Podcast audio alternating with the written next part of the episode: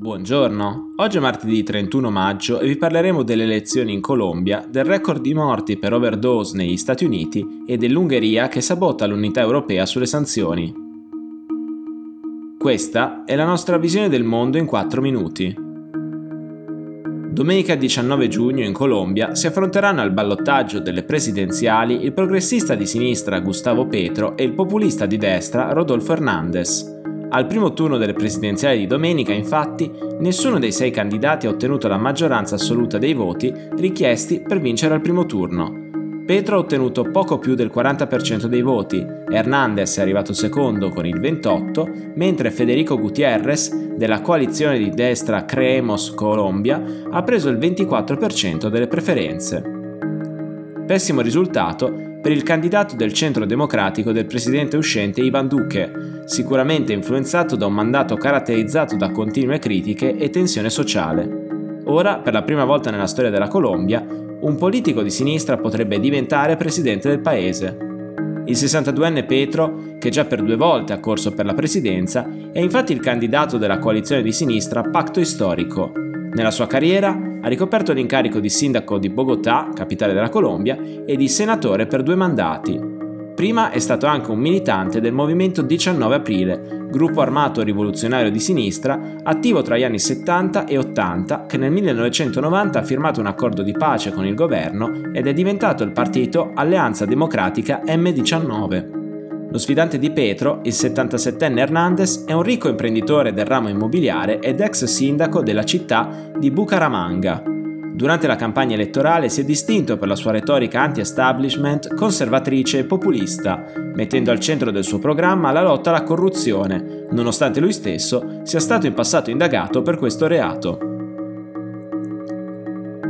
Negli Stati Uniti non si è mai registrato un numero più alto di morti per overdose, Secondo i dati relativi al 2021 pubblicati dal Center for Disease Control and Prevention, i morti per overdose da droghe o abuso di farmaci sono stati quasi 108.000, un aumento del 14,9% rispetto al 2020. Il dato record è il punto di arrivo di un trend in crescita da anni, ulteriormente aggravato dagli anni della pandemia, in particolare per le implicazioni psicologiche che hanno portato sempre più statunitensi a fare uso di sostanze o antidepressivi, Secondo il rapporto governativo, infatti, uno statunitense su 14 soffre di una forma da dipendenza da sostanze legali o illegali. Rispetto al passato, a preoccupare le autorità è la tipologia di sostanze coinvolte in questa impennata di morti. Secondo i dati, infatti, due terzi dei decessi per overdose sono causati dal fentanyl, un opioide sintetico analgesico e antidolorifico regolarmente acquistabile in farmacia presentando una ricetta. Nel 2021 oltre 70.000 persone sono morte dopo averne consumato quantità eccessive, 13.000 in più del 2020. La pericolosità del fentanyl è dovuta al fatto che la sostanza si trova anche in altri farmaci e che spesso viene utilizzata per tagliare altre sostanze stupefacenti, amplificandone gli effetti. Per questo, l'emergenza fentanyl non coinvolge soltanto i consumatori di droghe abituali, ma anche persone che si trovano a utilizzare altre sostanze, come gli studenti che fanno un consumo sempre più ampio di farmaci per aumentare la soglia di attenzione o calmare l'ansia. L'unità europea sulle sanzioni contro la Russia sta iniziando a sgretolarsi, ha detto il ministro tedesco dell'economia Robert Habeck.